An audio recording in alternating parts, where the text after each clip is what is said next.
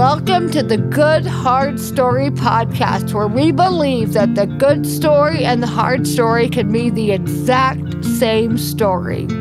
I'm Katherine Wolf, and I'm a stroke survivor, a speaker, an author, and co founder of Hope Heals. Tune in here every week for conversations about wholeheartedly living in a good hard story. Join me in this joyful rebellion to the darkness where we discover the treasures hidden in our hurting.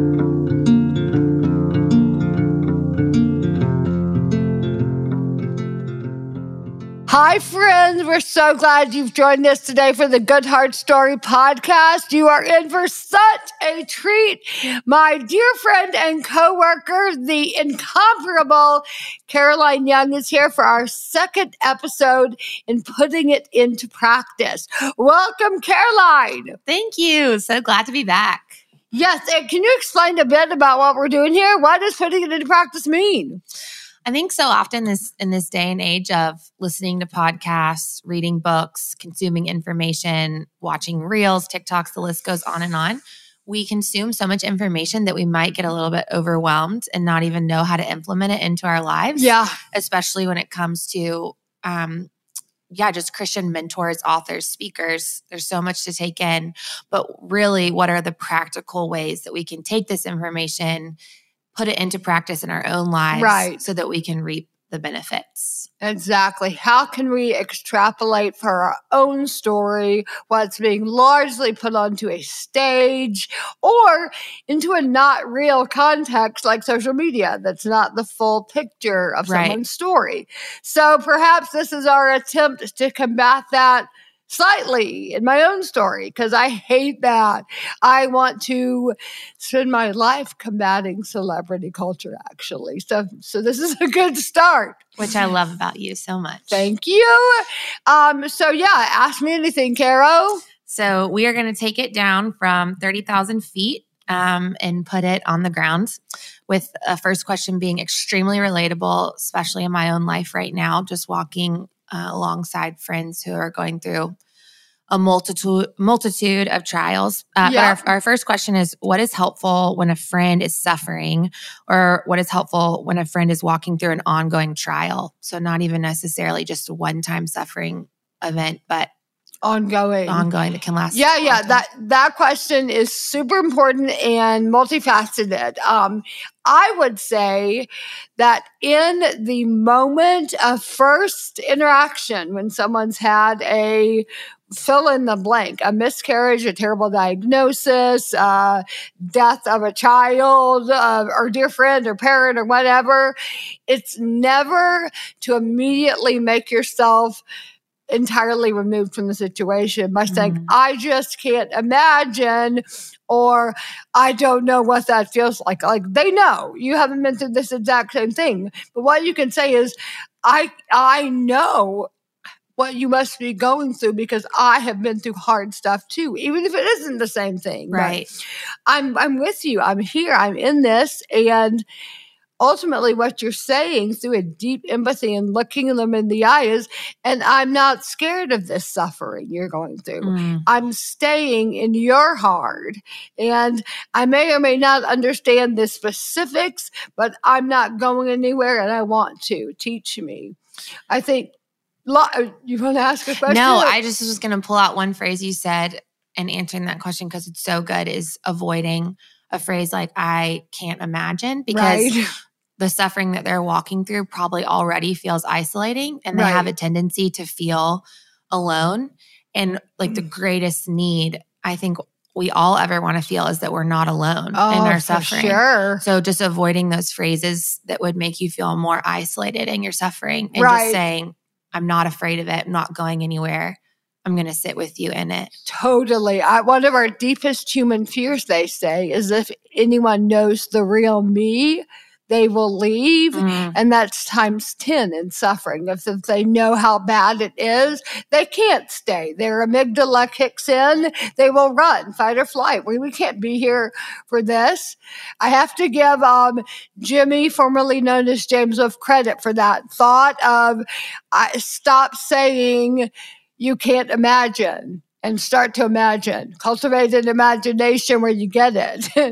I don't know where he got that. It wasn't from his mother, but I really like it. Like, you're right. Stop saying you can't imagine and get in there and try to imagine and then see what happens. Like, hang in there with people. And I think so often we want like, okay, well, then give me step one, two, and three of what get in there and hang in there with people means. For sure.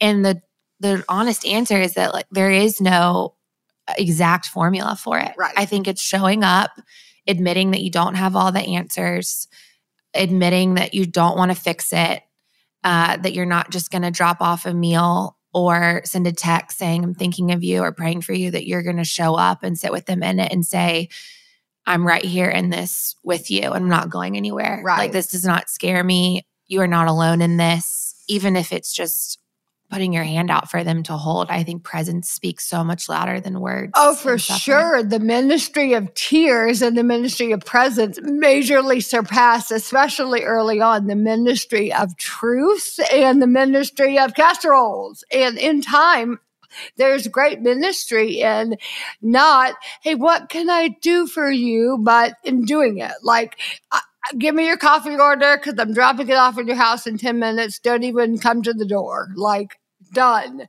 Not questions, but more like direct, I'm in this. Like, not, how could I help you during this time? Mm. Like, yeah, right. They can't think that. It's go time. So I'm bringing this soup and it has these ingredients. If you have allergies, love your friends. See ya. Like love made edible is a thing for a reason. Something about the care of food is legit. That's not like a dumb, weird Southern thing, in my opinion. Like when I lived in California and had many opportunities to be the recipients of meals, they weren't nearly as homemade as they are in the South but people door dashing or having something delivered just says like i care about you eating during this hard time and i'm not sure what to do. Right. so here it is. And that is awesome. But definitely don't stop there. Like there's so much more than a meal. Really what is behind the meal is what's so important is i am with you in this. And i'm not sure what to do but at least i'm going to do something. And so you know I care about you. With food, yes, or with presence is the very best, but maybe it's a note, maybe it's a text, maybe it's a little something that you can enter in slightly and stay. And I think there's so much to be said for curiosity in those situations. You may not know exactly what they're going through, but how about you ask? how about you say, How are you doing today? Mm-hmm. You know, the classic line, How are you doing? is so ridiculous because how are you doing? I'm doing terrible. Don't you get that? My life's blown up. I'm awful. But how are you doing today? I think that's in the Sheryl Sandberg book, um, Plan B, I think is the name of it. She talks about after her husband died, people say, How are you doing? And that's ludicrous. But how are you doing today is incredibly helpful because it gives a gauge. Narrows it down, specifies right. the question a little and, bit. And gives them an opportunity to begin the conversation. I um, also want to say that the very most helpful thing, and I've said, said this before a lot, that anyone said to me after the stroke was, I cannot believe this has happened to you. Mm. And for some reason, that unlocked so much because I was so glad someone else was in disbelief. Um, so many times we want to like, oh, it's okay. It's you know, you want to minimize and not make it like, oh my gosh, this horrific thing happened. It's try to shocking. dial it down a little bit. So yeah, right. And I get that. But I so desperately needed someone to be also outraged and sobbing and saying, like, this is so terrible. I think what you're saying too is you were looking for validation. Yeah. Like you needed the people around you to say, I agree with how you're feeling. Like, this is really hard. I cannot believe it either. And everything you're feeling, I absolutely validate. And I'm not going to pretend that it's not hard by invalidating your experience. Right. Honestly, the most hurtful um, the most hurtful thing people did after the stroke was to act like nothing had happened. Mm, and try And to ignore it. So many sweet, well meaning family and friends who just like, well, it's so awful. We're just going to talk about something else or like Mhm. talk about J- baby Mhm. James. Or I'm like, my life has just absolutely imploded. To pretend that nothing's changed feels ridiculous. Like, let's acknowledge the elephant in the room because it makes me feel like a lack of intimacy with you. Yeah. And it brings on shame because then you feel like you're hiding something in the darkness and people around you are ignoring it when, of course, it's all you're thinking about. A hundred percent. Like days and weeks post stroke, especially. It was it was so interesting early on in the hospital and even at the brain rehab. So many sweet friends, family would come visit me, Mhm. And I almost was waiting for them to say something of "I can't believe you're here, but I'm with you in it." And like very few people want to go there because everybody's like, "Okay, I'm kind of nervous, but I'm geared up to go in the hospital room and see her."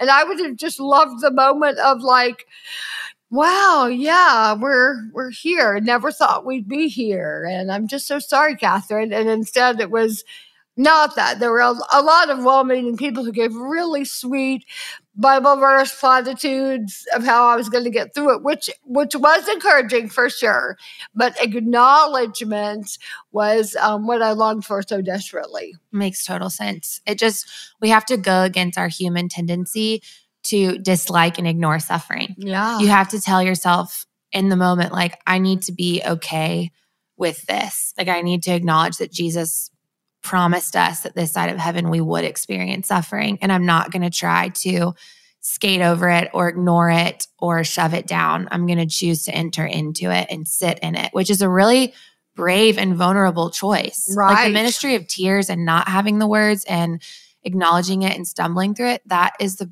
brave and sincere way of showing up for a friend. A hundred percent. I I love your verbiage there too. The ministry of tears is a big thing. I think there is so much wisdom in that. That ministry of truth will come later on, but Right. don't try to put a Jesus band-aid on a bullet wound. Call a spade a spade. Like show up with the ministry of tears and of you know a hug and like acknowledgement and eye contact. You know, they say when you get to tell your story to an empathetic listener, it changes how you experience your story. That's Mhm. not me. That's Dr. Curt Thompson, much smarter than me. But he talks about that exchange of true empathetic listening does something neurobiologically to you that you are experiencing it differently. So my goodness, give that gift in the hospital room. You know, give that gift whenever you can, however you can. it's hard to move on from this question because I feel like this is all so good and so applicable. The last thing I just thought of when you're mentioning that um, quip from Dr. Curt Thompson was a short that we posted recently in the Hope Note from Brené Brown. Oh, I love this. So if you have, we can put it in the show notes maybe. But if you haven't watched it, it explains the difference between empathy and sympathy and how sympathy wants to stay up at the top of the hole and say, here, here's a sandwich. Like, I love that part of the short. Like, yeah. you know, that this could possibly, the band aid over a bullet hole, like, how could that possibly be enough? Whereas empathy gets a ladder out, crawls down into the hole with you, right. offers a hand and says like let me shoulder this burden with you Right. so, and like Oh. let me help like really um yeah carry it with you and so that you know that you're not alone So- Yes, and so beautifully we can do that if we haven't had the same experience, Right. 100%. But if you have, if you do know, then you get to be a living survival guide in Mm. that moment, I call it. You get to climb down the ladder, look them in the eye, and say, You're coming out too. I already did. Come on. And we all, in our own stories, do that in different ways because we've all been through hard stuff. So go back to the worst place you've ever been, get down that ladder, look somebody in the eye, and say you're coming out too. And Oh, that's so that's good. glorious. so good um so speaking of suffering um and discouragement and despair which we so often hang out with sometimes. Woohoo, We're not afraid so- of it. We're so fun. um how do you personally not get overwhelmed with discouragement you put up a really good post on instagram i think about this recently reframing the way you see carpool I think that's a great way of how you don't get overwhelmed with discouragement. But Oh, I hadn't. I hadn't connected that, Kara. Smart, but you're exactly right. Um, it's all about reframing everything. Like we can look at the very same picture and extrapolate incredibly different realities from that. We see it honestly all the time in our political system, which I won't get into, but we look at the same picture and extrapolate incredibly different things. And it translates to every area of our lives that we can look at the same situation with tremendous hope and like gratitude that we're here and it could be the wreckage of the nightmare that that has been Mhm. but can we cultivate gratitude for what remains in the story i think it's the key to life is which I would say is a, a discipline that you've chosen. i like, guess so like I would say cultivating gratitude for what remains and taking thoughts captive and almost like rewiring your brain so that you do look at a picture differently is something that you choose every day. I think would say. so. I, I I'm kind of living in Katherine's world a bit, maybe, but I love it here, and I'm going to keep doing it because I know that's I'll not call it out and tell you that that is what you do every Okay, day okay. from a friend's perspective. yeah, yeah. Thanks. We're, we're friends, Caro, and um, I do do that. But I kind of like it in Katherine's world. I'm going to stay in Katherine's world, hopefully my entire life. And honestly, we all need to do that a bit more. Like, Mhm. I don't totally care what other people think about my choices. I'm going to be me. And in the world of you do you, boo, why don't I just keep doing it? It was through a Jesus lens and giving me hope to get out of bed in the morning. I think everybody needs to stop comparing themselves to other people Mhm. and trying hard to live into someone else's world. No, I like Katherine's world. I'm going to stay in my lane. The boundary lines have fallen for me in pleasant places. Absolutely. Psalm 16:6 is it. That somehow the boundary lines are good. That the Mhm. Lord is keeping me safe within the boundary lines of my specific story. And side note, my life has been assigned to me. It's no accident. So if I know there's intentionality behind the this story I'm living, I can really live it like a calling, like I'm on I'm on mission. Mission, right. That's very powerful. I love that idea too because so often others want to narrate our stories for us. Right. Like personally, I can think of like a lot of times how someone would um like speak a narrative over my life almost uninvited. Like, oh, you Mhm. must feel X, Y, and Z, or I'm so sorry that blank. And it feels a little bit bold, but maybe in the moment you interrupt them and say, like, oh no, like you, you know, you don't have to feel that way because this is how I'm choosing to view my story. Um, like correcting the narrative that someone else is speaking over your life if that's not how you feel like the Lord has wired you to see it. I talk a lot about like the whole idea of victimhood that I think plagues our world. And let me put a caveat on that. There are victims Right. in our world, victims of domestic violence, trafficking. I mean, there's legitimate victimization happening in our world. But at least for me, and probably for the majority of listeners, we are not the victims of our stories when bad things happen to us.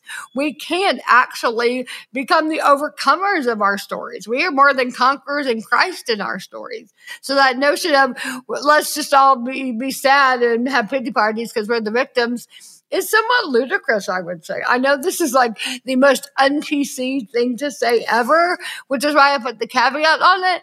But it is honestly the truth. We are not the victims. My Mm. goodness. We have so much capacity because of Jesus to handle our lives. hmm Like you're, you. It's not like you have no tools in your toolkit. He's given you everything. yeah, Philippians four nineteen. He will he will supply every Mhm. need we have. That's good. That's actually a really great, like almost like step one is the ministry of presence. And then step two, when the time is right, is equipping yourself with that truth and like learning to be resilient and lean into that. Maybe not right away Right. after the suffering, which is what you, you know, clearly outlined, Yes. but later on down the fact when, or later on down the line.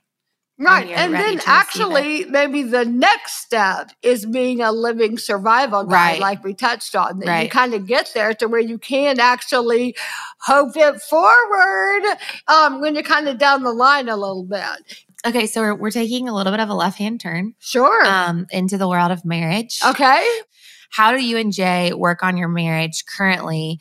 Or how did you, or maybe both and actually, Yeah. how did you guys navigate marriage in that season immediately post stroke? So, really more in the acute phase of suffering. Right. So, um, very honestly, we married young, and there are wonderful things about marrying young. I definitely am not necessarily endorsing it. I mean, the Lord has us all on journeys. And because our journey was we kind of have grown up together in our adult lives, my therapist would say, in the most healthy, non scary, toxic way possible, we are trauma bonded, which Mm. can be a very negative thing, but in our case, it's not. We we've had such, and my my takeaway of that is that we've had such like major major lows that we kind of show grace for the stuff that just isn't perfect in either Mhm. one of us. Giving you a massive amount of perspective. Yeah, it's like we've been to hell and back. Oh my gosh. So maybe if I'm kind of sloppy Joe when he keeps the house a little straighter, it's not the end of the world. Mm. And that's kind of a funny example. There's more complicated issues between us, to be honest, but we have the ability to kind of show grace because we've been to, you know, the brink of literally me dying Right. and subsequently caregiving, care receiving. I mean, we just have a lot. I mean, lifelong disability. Jay is the only driver in our house, which is very mm-hmm. complicated. We just have a lot of dynamics that are hard. For instance, I am an Enneagram 3. I am a people pleaser. I am wired to like make make make him happy and like me. That's my Achieve. bend. Achieve, yeah. He is challenger, deep a challenger, like doesn't really care what people think. Very like, I mean, Jay's tough. He's Oh, yeah. wonderful, but he's tough. And I mean, we can war like that three and that eight, or can be a very hard combination because they're very different. And layer on there, we're both firstborns, which is its own thing. We both want to run the show. We're both the cruise director of the family, we like to say. I understand that But we all too well. We, I, I know, poor Caroline, you have been the recipient of many of uh, Oh no, I meant being a force, firstborn myself. Oh, hysterical. But you also been sitting at our kitchen counter watching Jay and Katherine have a special marriage moment and you're not sure where to look.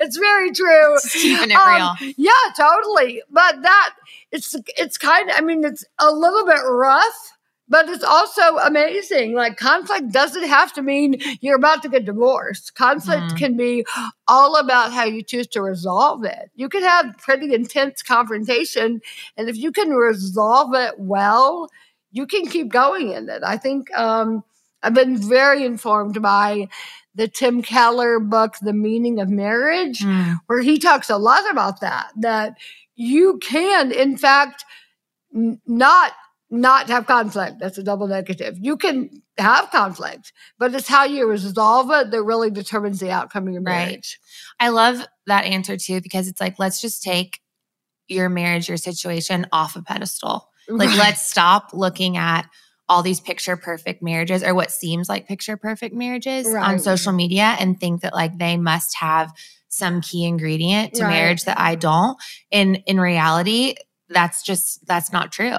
and maybe maybe quote unquote they do maybe some one random girl has this perfect marriage but that's not me and that's not most people and maybe um that's okay like Yeah. why do we need it to be perfect And I love what um, Jay says too, because I think he gets that question a lot of Yeah. like, how did you stay? Or right you're so, you're such a, um, honestly, like hero, sacrificial for staying. totally And I love when he redirects the question and says, like, Katherine also chose to stay. right You know, yeah, like i do too he kind of tears that narrative down and say, like, it's a choice we're both making. Yeah, I Um, love my um strong feminist husband. Strong enough to say, like, Katherine stayed too. It wasn't just me. I'm not just the male savior here. Like, right. she brings her A game, I bring mine, and we do this marriage thing together. It's just awesome. such a awesome, empowering answer. Goodness, I love that.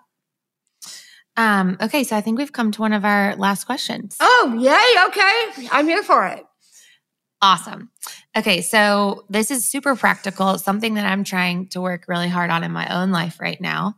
Uh, what rhythms, which are a very trendy, I feel like rhythms are coming up all the time on Okay. podcasts and social media right now. Yeah, but okay. what rhythms are in your life that help you stay on track?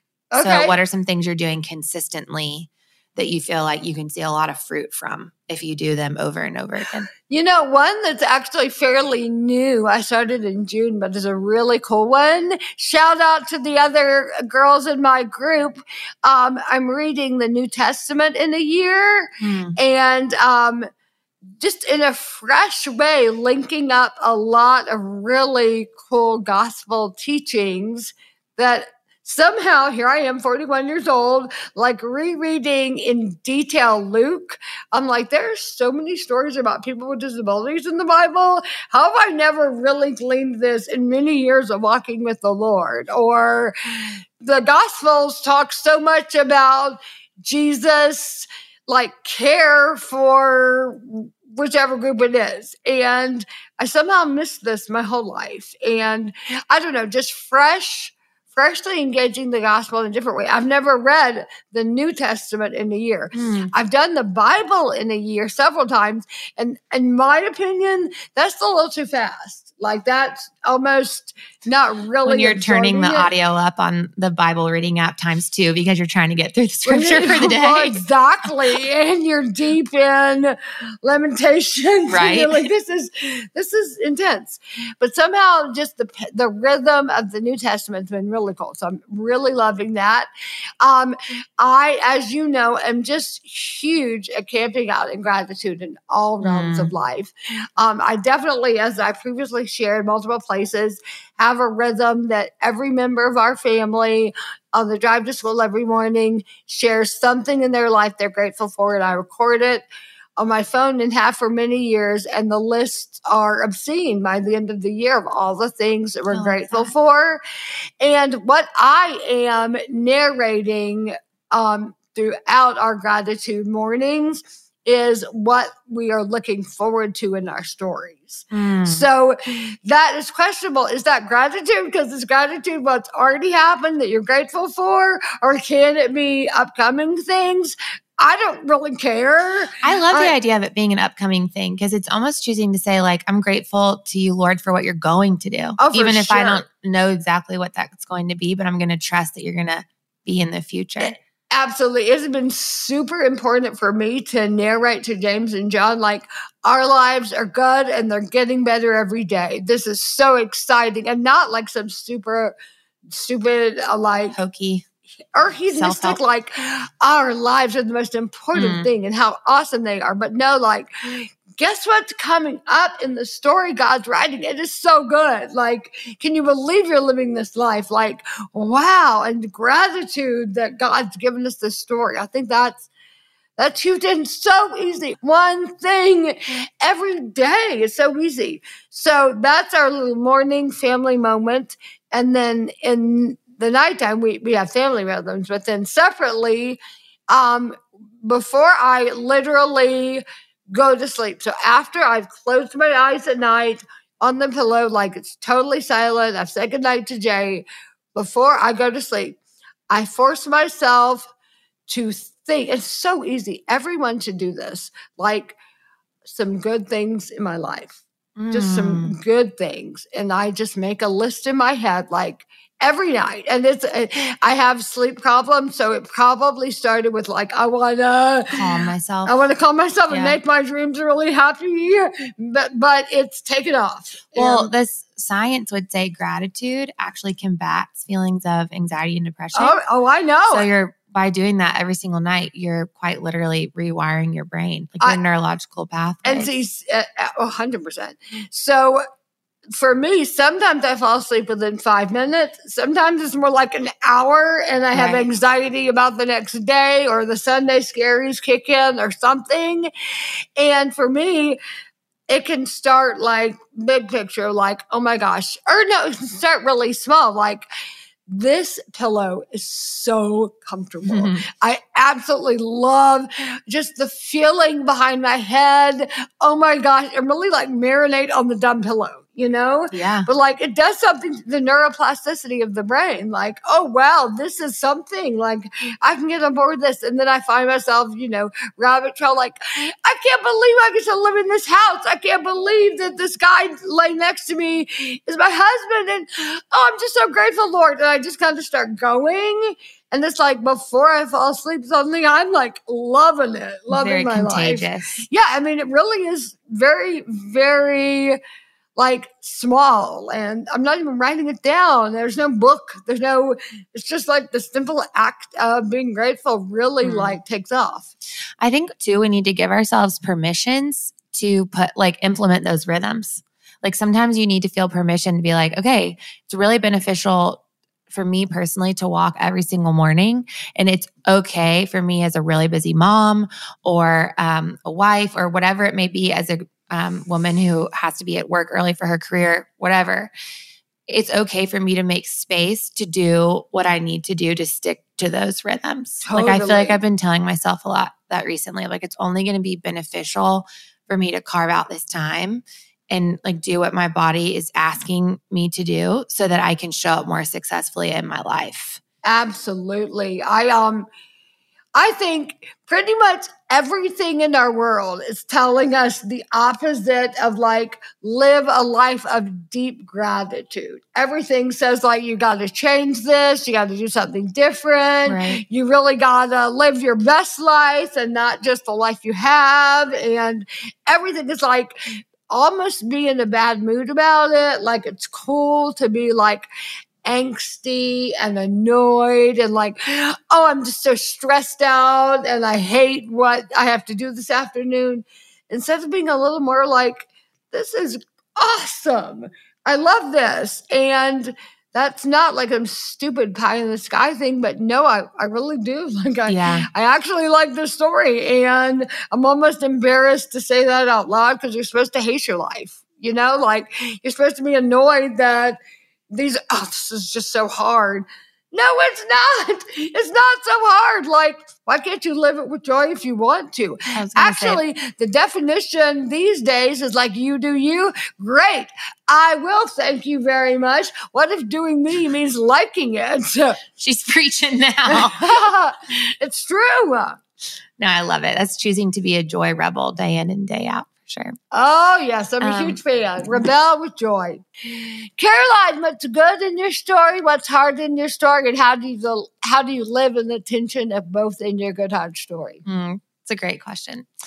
Uh, what's good in my story and what's hard in my story? The first question resonated so deeply with me on this episode um, because I have a tendency to run anxious at times. Like I really can struggle with anxiety. Yeah. Um, and it's something that when I do keep it in and I'm not honest about it, it has the ability to like really um, take hold, like uh, put up residence in my mind. But when I speak it out loud and I let my community in and say, hey, this is where I'm at this week, the um, amount of time it takes for it to dissipate like triples. So, although the anxiety itself is really hard to navigate and deal with and can really scare me at times, some, like a lot of people refer to it as the second fear because you're so anxious about being anxious, it can compound on each other. oh gosh, yes. But what I've like, the good of all of that is when I let people in and I have my community show up and say, I'm not going to pretend this isn't happening. And I'm also not going to pretend that I know exactly what to do. Like I've had a few friends this week say, I've never really experienced any struggle with mental health, but I want you to know that you can come over for dinner. You can come work remote at my house.